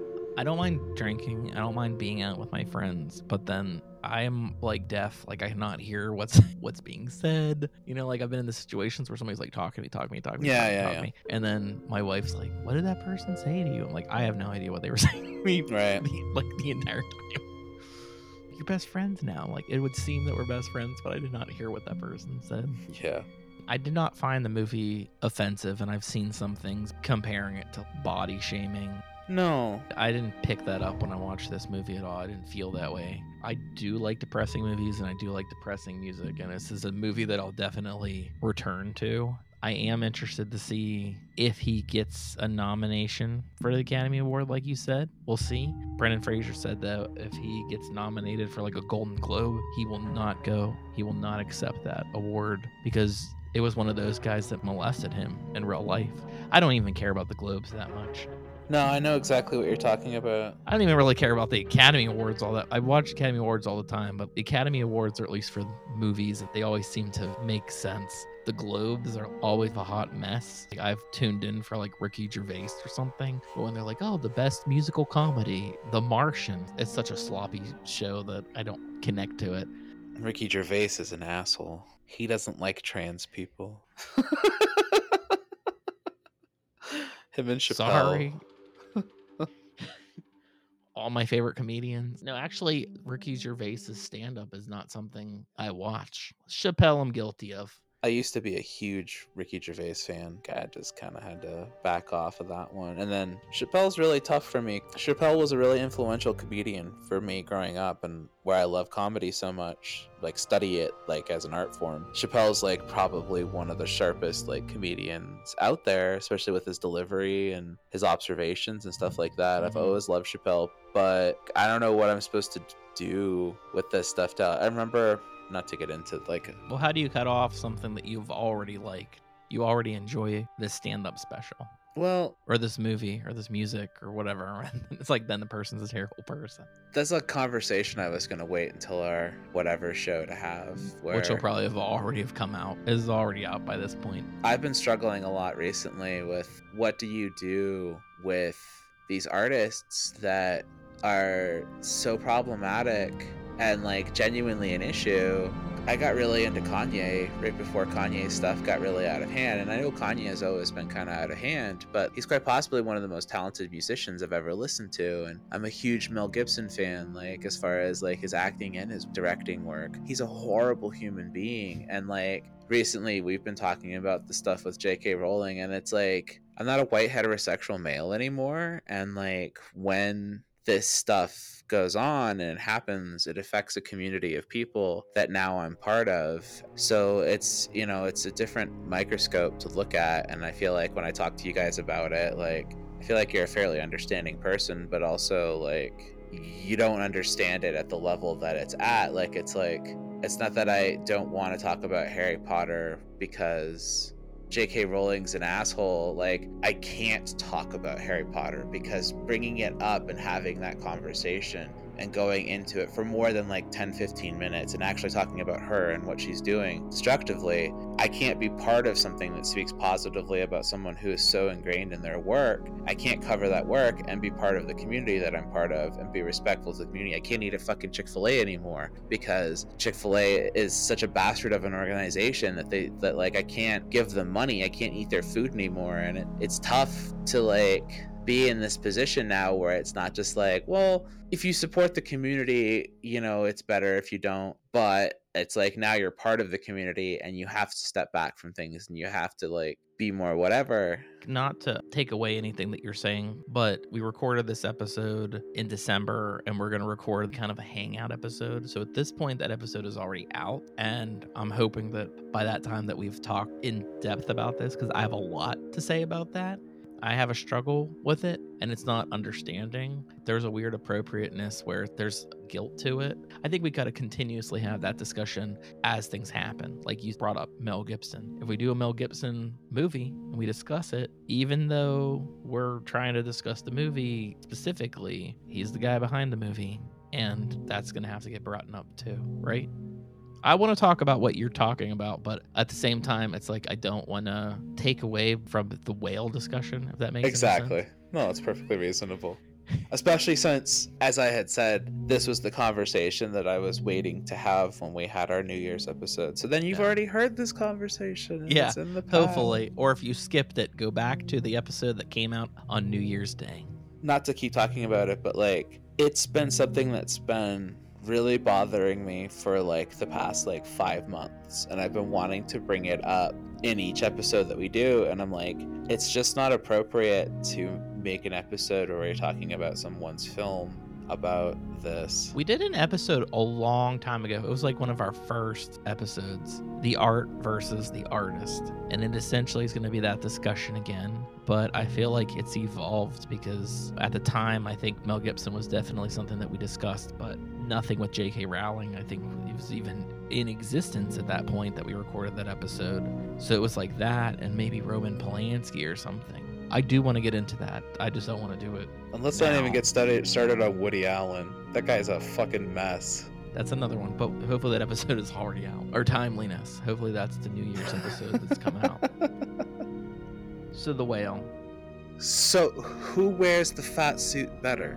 Brendan Fraser or is it Eddie Murphy? Brendan Fraser, because even though he's had a heart attack, he's got more heart behind it, and it's not a mockery of fat people. Where does Big Mama's house fit into all of this? It's the same as the Nutty Professor. You run into why didn't they actually hire somebody that's that big? Beyond being more vulnerable, probably, and being more on display, can you do some sort of casting call and get different perform? Sure, I'm, I'm sure that you could, but you connected to Brendan Fraser, you connected to the person, and that's almost another argument all on itself, where people are like, why couldn't they get a gay person to play that person? Getting the right race is definitely an important thing. I think the thing that you see it come up the most in is probably animation now, where it's like the voice of that Indian character was a white guy. Figure in your head, like, genuinely, how many films that are not like documentaries, movies, are there about morbidly obese people and the struggles that they go through with it? And they actually demonstrate the issues without doing it in a crude manner. Like, the part when he's gorging because he's Yeah. uh, like upset. It's a gross scene to watch. He's intentionally being gross in that moment because of the mental breakdown. And if you understand what it's like to go through, I know I'm gross. Look how gross I can be. And it's like you make it more gross on purpose. It's been a while since I watched it, but I would say What's Eating Gilbert Grape. That's such a good movie. You know, it has morbidly obese mama. I think it, it's actually mildly disrespectful with it, and I think it's more about mentally ill people. Yes, but also when you get to how mean they are to her, how the children treat her and everything, Yeah. it's kind of realistic. Yeah. People are that mean. People do say that type of stuff, and it is hurtful. We make fat people either comedy or horror. Earlier today, I watched Dirty Harry. There's a moment where he's with his partner in that scene, and the, the partner's like, I can't climb that. I had too much linguine. And he's like, well, find another way around. And then when they find the Scorpio killer in the football field, he keeps referring to his partner as Fatso. He's body shaming this character. I mean, I know it's 1971, Right. but I'm guarantee you in 1971, the majority of that audience laughed at what Clint Eastwood was saying. Are you familiar with the movie Angus? No. It's a 90s teen comedy drama about a fat kid. And I always liked that movie because I always found it very relatable and very probably the most reasonable and realistic portrayal of a fat. He's not even fat in that movie. He's just like really big, but like it's that 90s era like fat people stuff, but I thought it was like one of the most respectable films when it came to that stuff. But But, like, you you know, remember things like the new guy or something? Wasn't he fat in the beginning of that too? Before he lost all his weight, and went to new school. no, he was just a weird skinny nerd. That actor's great though. I love him. Weirdly, at being at the forefront of the story, I've only seen it like docu TV, like reality TLC shows. Those shows are exploitative as fuck too. They're not really that respectable. No, it's like 50 50. They'll do these super low camera angles that make these people look worse than they have to be. Right. But there is something genuine that they've captured. Like I watched one where this woman wouldn't take the guy's advice at all. It was something more mental too, but she's just like, "You just got to show me how to do it." And he's like, I, "You have my instructions, and you're not following them." That kind of aspect comes off as very real. And I know it is exploitive, and I know it's, I mean, they're making an hour long television show out of months of a person going through this thing, but that's the closest that you get to it. There was this guy that came in Hollywood Video. Sadly, I think he is passed. He was a big guy. I don't know how much he weighed. And I remember when he walked through his shoes, he would leave sweaty footprints all over the floor. It kind of ties back into the movie that we're discussing. My boss, who's super Christian apparently, mocked it. Look at those gross, sweaty feet prints that you see. This person is so gross. They smell. They smell like sweat and like body odor, and they don't take care of themselves. You should have said, "Didn't Jesus leave footprints?" Isn't that a whole thing that people like to hang in their bathrooms? You're giving me PTSD now. My mom, He's it's her favorite Bible like, verse. I know footprints. I don't want to get into these real people. They have their own problem. But it does tie into that disdain that I feel towards religion in a lot of ways because it isn't all accepting and it's people using it like the daughter says. It's people just finding ways to make themselves more superior to others. I hate Christianity. That's a character that has to grow on me a little bit, I think. The first viewing, I do have some sympathy for her towards the end, but the way that she jumps into conversations didn't always feel the most natural, the way that she was spurting things off. But in the context of maybe what would be a play and they're giving out all this information out to the audience, I think that it's a really good way to kind of cover that religious aspect and how you feel about it within, you know, the two hour time frame that you have. I talked about the color before, but like, Yeah. I liked when he dies at the end of the because he dies at the end of the movie. When he dies, they have that shot of him like walking out onto the beach, and it's like so bright and so rich with color, and so like every part of it's like really rich with color, and the whole film is just like heavy, heavy, heavy like washed out filters to make the film have like almost Yeah. no color. So like when that happens, it doesn't just like it's not just like a little bit like oh there's some color now. It's like it's shocking like it like it just gets really white and then there's all this color and you're like whoa What unfolds in a really interesting way, I think, which is he's having this fight and his heart rate is starting to go up. And this entire movie's been bleak, cloudy, or pouring. It's been raining in most of the scenes. And his daughter opens this door, and it's the clearest, brightest, most beautiful day. yeah And my first thought in that moment was that he's dead or he's passing. It's more obvious, clearly, when he stands up, which is something that he can't do. And he walks towards her, which is something that she wanted him to do. So I'm not entirely feeling that he's ever really, he probably just died on the couch, is what my assumption is. It is also the most Aronofsky type ending, and Yeah. it really kind of mirrors The Fountain. in i was gonna say that it's got very fountain qualities to the way it ends Well, it's the light in the face. The shots very similar. It's how they're being affected. They're both floating. They're both going up into the light. The music for the fountain but the music swells, like I said, every time that this guy stands up. And I really like the intercuts of the feet of him walking in the apartment and then cutting to the earlier shot that you saw of him on the beach, which is one of the happiest moments, I guess, of his life being with his little girl, which I did see too. The little girl in the flashback must be the sister of the older girl because they're both Sinks. They both have the last name Sink. Hmm. So I think that's why that girl looked so much like her. Effects wise, I ate that up. I ate the visuals up at the end. I thought that they were great. I like that subtle at first, then just the hair of him floating off the ground. Yeah. Yeah, and the waves, which I think was a big part of the play from the little bit of information that I have. They focus mostly on sound, and we did hear the waves every once in a while, which is why when I started this movie, I didn't think that it was going to take place in Idaho. I thought it was a New York coastal town or something at first. Huh. I had my moment in the start where I cried. And then after my moment when I cried, I found myself trying to get into it. I didn't feel the time. So the two hours went by very Yeah. quickly. I didn't feel any of the time, which is excellent. I, I highly commend that. But I did find when I got to like the middle and around the end of the movie, I was not happy, and I was like, "This movie is so depressing." And it wasn't like I like I don't mean like I'm not happy, like I like, but I mean like hmm I didn't feel like, oh, this was a good experience. I was like, this was awful. Like, this was just bleak and depressing, and there wasn't anything really great about it. And I feel like as we sit and talk about it, I'm able to get it. But people were like, oh, what'd you think of it? And what- whatever. And genuinely, my response to everybody that was asking was, I just need time to process. And I think that's fair because a lot of the movies that I find the most difficult, and I always say this, sorry, it keeps coming up. How do I feel about it in five years from now? Is it the movie that I remember or is it the movie that I hated? You know what? I think that might actually be a good movie. Right. I'm appreciating it a lot more. I haven't felt like this, funny enough, since I saw The Blair Witch Project in the theater. That's one of my favorite movies, and that's one of my favorite theater experiences I ever had because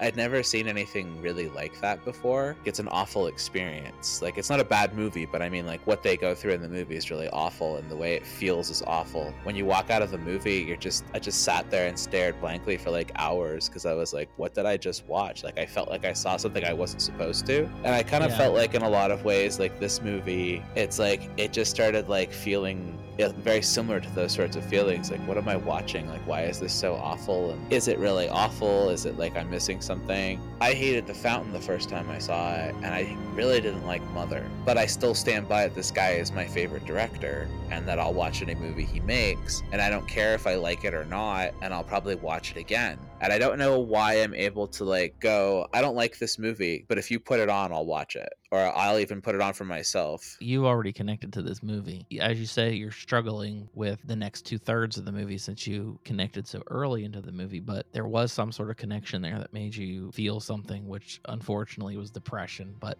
there was something there that he related to. The ending is ambiguous, though, not in the sense that he's dead. I think that's clear as day that he died. But where it's ambiguous is you don't really know if the daughter turned around. You don't know if the daughter read any of that. She could have, in reality of the story, walked out that door and slammed it shut like she's done several times before because once she opens that door and that light comes in, that heavenly light, it's not reality at that point. And it could be totally in his head where she's looking up to him and she's crying as she's reading this thing for him as he's dying. It all comes off as very sweet, but it might not be something that actually happened in the movie.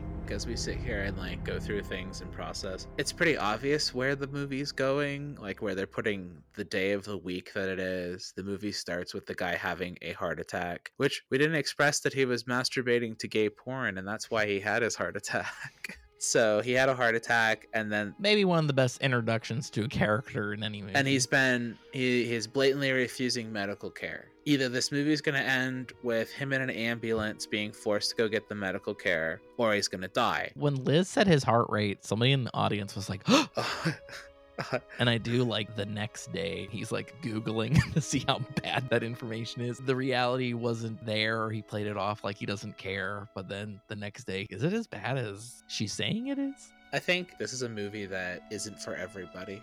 Don't you feel like it could be any movie though? I, I, I, I, It is kind of an art house movie, but I would say that like- the biggest draw of this movie is it is a drama and it's definitely heavily on the shoulders of all the actors. So if you don't like conversations, you're not going to probably like this movie. If you don't like talky movies where it's just people having conversations, you probably are not going to like this I movie. think it's an important movie. I think there's more value to it than even I'm giving it credit for in my own thing, and I think I have to watch it again. He's probably one of the most competent directors existing today. He's so rich and diverse and so competent with just about anything he wants to do. This is like a good example of him putting everything that is Aronofsky into his movie, like this movie, but it's all honed down to a fine point. And instead of having like a grander story with larger locations and all that kind of stuff, this is like if you took like Aronofsky and like condensed it down to its purest form and had like a drop of it and just like dropped it into the middle of a bowl and stared at it kind of thing. I'm thinking like an eye drop. Yeah. And you're like dropping a little bit of Aronofsky right in your eye and you're like oh my god that was like that was too much like it's a lot to take in and i think most people are going to struggle with it because it's not an easy film to sit through and get through and like process what you're being given it's really hard I think you're right. I do think that there are going to be people that are going to connect. i was going to say but i think if you can come out the other side you'll be enriched from the viewing experience i think it's something like that like it's a film you'll come away from and go like okay but you have to be like ready for it you can't just like go into it i was excited to see this movie i did that thing that we we know not to do Mhm. and I had high expectation going into it because I was like, oh yes, this is going to be so good and this is going to be so whatever. And so I had my expectations like way higher than I should have. And that's on me. So I guess like my disappointment comes from going into it and expecting like, you know, Requiem from a Dream or something like that, like something really big and complicated and whatever. And like what I got was really raw and simple. But like I said, like I walked away from the experience just kind of what did I watch? What was this? And like having that time to process it and being able to have the conversation with you, which I think having the conversation with you after just watching it and having difficulty processing what I saw and my own depressions on top of that and being able to express that kind of stuff. I think it's like a multifaceted, enriching experience, if that makes any sense at all. honestly, I get a little bit of a vibe for this episode. It seems to have been because of the subject matter. It's been kind of more of an emotional discussion. It's a more somber episode, and it really makes me think of more of a book club. If you've ever been a part of one of those, it really feels like we're really breaking down a lot of things that we haven't done in the past couple episodes. Hopefully, that's more of a regular thing for this year. I would like to have as deep of a conversation as we can, but I also do like the little side stories of talking about the theatrical experience. The last two movies we covered were Freddy Got Fingered and Escape from Tomorrow. well, we did the Christmas And stories. the Christmas stories. Those are fun though. Okay, Christmas Story is the antithesis of this movie. The complete polar opposite of this.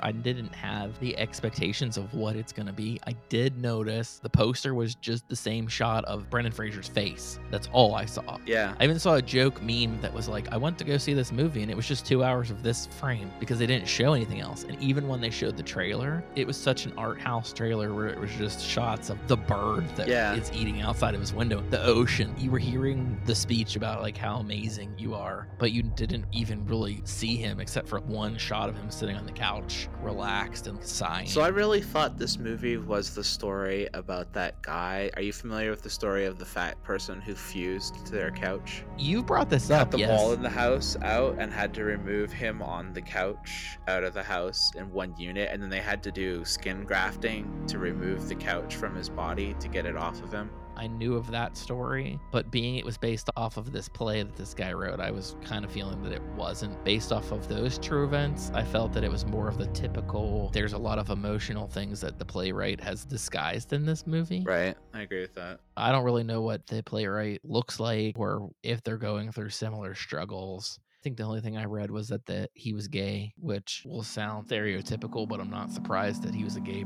playwright. the weight might have been a thing. I mean, I don't think Aronofsky's ever struggled with his weight. Any interview that I've ever heard, people have really enjoyed working with him. As serious as his movies are, he doesn't seem to have that like, serious set. I feel like he makes pretty exact movies like a surgeon. It's exactly what he's wanted in every single frame, and it's very carefully thought out. But I don't feel like it's Stanley Kubrick where he's going to make these people take 300 shots until they get exactly what he wanted in his head. No, but he is difficult because when you hear like the story of the fountain, he wasn't going to accept less. So even like he was willing to cut budget, but he wasn't willing to compromise his vision. So even though he was willing to make those cuts, he still was like, okay, but we're still doing this, and we're still doing this, and we're still doing that kind of thing. And that's like another thing that caused his movie to get like oh, held maybe up. he's learned from it because it sounded like everything after that. Mickey Rourke, Natalie Portman, Jennifer Lawrence had such a different experience. He also has a tendency of working with less conventional celebrities and kind of jumpstarting their careers too. That was a huge role for Mickey Rourke. That was a big jump for Natalie Portman, who she kind of tapered off there for a bit, and that movie helped bring her back out. It really helped Jared Leto's career to do Requiem, all these movies, and like Requiem was like a big movie for um, Jennifer Connelly. Is it Connelly? Yeah, Connelly was a totally different light for her. Yeah. And then even Marlon Wayans, he wasn't funny. I find this happening a lot with comedic actors. I love it when they do it. They're good with drama. Love it. It's more rare to find the dramatic actor that is good with comedy. It's usually always the other way around. I want to see Darren Aronofsky make a movie with Adam Sandler. I think Adam Sandler's already proved that he's a great dramatic actor. Punch Drunk Love feels like a movie Darren Aronofsky would make. Actually, every kind of drama that Adam Sandler's done in the last 10 years, I think have been way better than his comedies. Although his comedies just kind of feel lazy to me, where it's just a hangout film and a reason to bring all his buddies to Hawaii. I see Uncut Gems. He's great. If I made a movie like Uncut Gems, I'd be like, I can die. I'm good. That's quite possibly his greatest acting role ever. He is so good in that fucking movie. Such a good movie, which I will make us cover that at some point in here again. He's working with the Safdie brothers again. I don't know what the movie is, but I do remember whenever he was up for the award seasons, he said if he didn't win or get nominated or something, he was going to make another terrible comedy like he always does. Like that was his threat. Like, oh, if you don't appreciate my serious acting, I'm going to go right back into Billy Madison type stuff. Depending on when this episode comes out, I don't know how easily, readily available the movie is going to be. Also, for our other movies, follow us on Facebook and Twitter, slash Cinema Demore, at Cinema Demore, depending on whatever social media you're using. So we'll advertise the next episode because I don't know at this point exactly what we're covering. That's true. That's the fun. The theme for January is there's no theme. We're all just picking a movie that we wanted to talk about. And with The Whale, it was something that I was excited about. And obviously, it's nothing that I had seen before. And I think pretty much all of 2022, we did not discuss any brand new movies except Halloween Ends. Yeah. And A New Christmas Story, I guess technically that was a 2022 movie. Yeah, yeah. But it wasn't a theatrical, it was an HBO exclusive, so I guess that doesn't matter. And I mean, Halloween Ends kind of, mm, I did see it in theaters, but it is similar. It was on Peacock. But I'm not taking that away from us. I'm so glad that we got to see this movie and talk about this movie because this actually ended up being a really good conversation. But also, I really didn't want to talk about Mrs. Doubtfire. They don't even know. I said to everyone on the podcast for our free for all month, I said, I'd really like to discuss The Whale. It's one of those movies that I think for award seasons, they're going to try to push it in Pittsburgh and Colorado. And I don't know if it's going to be easy to see. Let me know if you guys can see it. And if you can't, we will do Mrs. Doubtfire as my movie. And I think Chuck was like, I kind of want to do Mrs. Doubtfire. Chuck didn't see the movie for whatever reason. And Lexi went out of her way to make sure that she saw the whale. in a snowstorm you know what's always that you could have died. amazing too. I did. It was a really scary drive home. I didn't know when I, when I drove there there was no snowstorm, and then when I left there was like a really bad snowstorm, and I was like not even dressed for it, so I was just like in this inappropriate outfit trying to drive home in the cold. So that was fun. And I saw it on December 22nd, and we are recording on December 23rd. And currently, for the next two days, it's right now in Pittsburgh, negative three degrees or something. Yeah. So it's all sheets of ice and everything. It was and I wouldn't risk probably going to the movie today. it was negative twelve when I went to my movie. Jesus. So so that was fun. Well, everything rained. I don't know if it's the same, but everything was wet from the night before, from Thursday night. So that's everything ended up being a sheet of ice. But nobody wants to hear about the weather from a month ago. But I do appreciate everybody that is tuning in and listening to us. And if you can subscribe to our podcast because it makes us feel better and we need that. it also helps our al- algorithms. It helps us know what people will like and what episodes kind of relate. would also help us is if you guys would actually comment and tell us what you want. Tell us what you'd like us to cover. Tell us some some new subjects that you want to hear about. You know, we'd be willing to give the fans what they want if the fans would tell us what they want. I wouldn't give the fans what they wanted. Actually, maybe, but I don't know what the fans want. They're gonna have to write some sort of review, That's right. and they'll probably be like, "This Justin guy, he shouldn't be talking. He's the worst." And I'd say, "You're right, but I can't change that." I don't listen to your podcast because you have trans people on it. and I heard you want to make fun of God's Not Dead. I don't want to make fun of it. I just want to watch them. I heard the plot for the fourth one, and I'm like, whoa, these actually have a story. I thought they were documentaries. They're like straight up movies. Yeah, they all have weird plot. James had watched the first one. He was telling us about it, and we had thought about maybe discussing them at some point. I don't know if I'd really want to do all of them. I'd probably just pick to do the first one or something. But I do like I showed you on Amazon deal of the day the four pack of God's Not Dead. I didn't even know there were four movies to be honest. I thought I knew there was three, so I'm, it's not too far off. But uh, when I sent it to you, and you're like, how many of these movies are they gonna make? Well, when the main character doesn't die, they'll just keep making them. Wah, wah.